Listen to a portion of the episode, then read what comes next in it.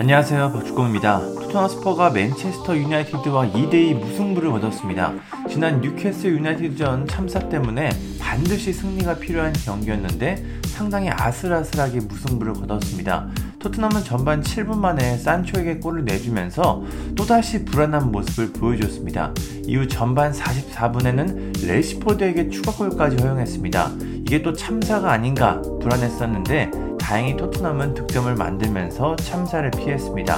후반 11분 포로의 원더골이 나왔고 후반 34분 케인의 패스를 받은 손흥민 선수가 동점골을 기록하면서 경기를 원점으로 돌렸습니다. 승리가 필요한 경기였는데 후반 막판에 손흥민 선수를 빼고 탕강가를 투입한 것은 다소 의아한 교체였습니다. 아무튼 토트넘은 2대2로 경기를 마치면서 승점 1점을 얻었습니다. 경기가 끝난 후 수미 선수는 어떤 평점과 평가를 받았을까요? 현지 언론들을 살펴봤습니다. 먼저 영국 언론 풋볼 런던입니다. 이 매체는 수미 선수에게 평점 7점을 줬습니다. 이 매체는 동료 공격수들과 좋은 파트너십을 보였지만 처음에는 제한된 기회를 가졌다.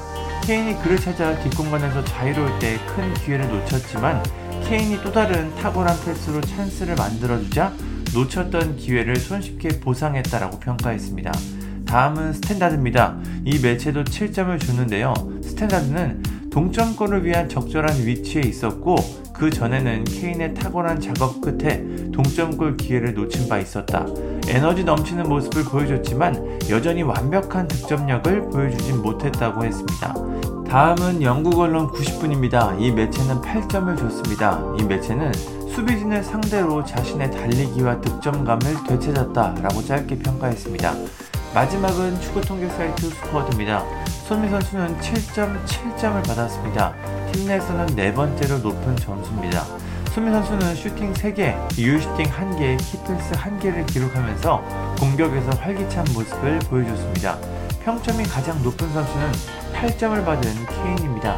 케인은 슈팅 4개, 유슈팅 1개, 그리고 키패스를 무려 5개나 기록했습니다. 이번 득점으로 손흥 선수는 리그 9억 골에 성공했습니다.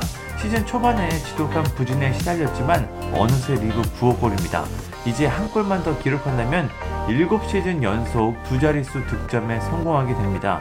정말 어마어마한 기록입니다. 세계 최고의 무대로 평가받는 프리미어리그에서 이렇게 많은 골을 넣는다는 게 참 신기합니다. 데뷔 시즌을 제외하면 모두 두 자릿수 득점이 될 것 같습니다. 이제 토트넘은 오는 5월 1일 리버풀 원정을 떠납니다. 리그표를 보면 아시겠지만 리그 순위 경쟁에 있어서 상당히 중요한 경기가 될 것 같습니다. 토트넘이 이 경기에서는 어떤 모습을 보여줄지 기대해 보겠습니다. 감사합니다. 구독과 좋아요는 저에게 큰 힘이 됩니다. 감사합니다.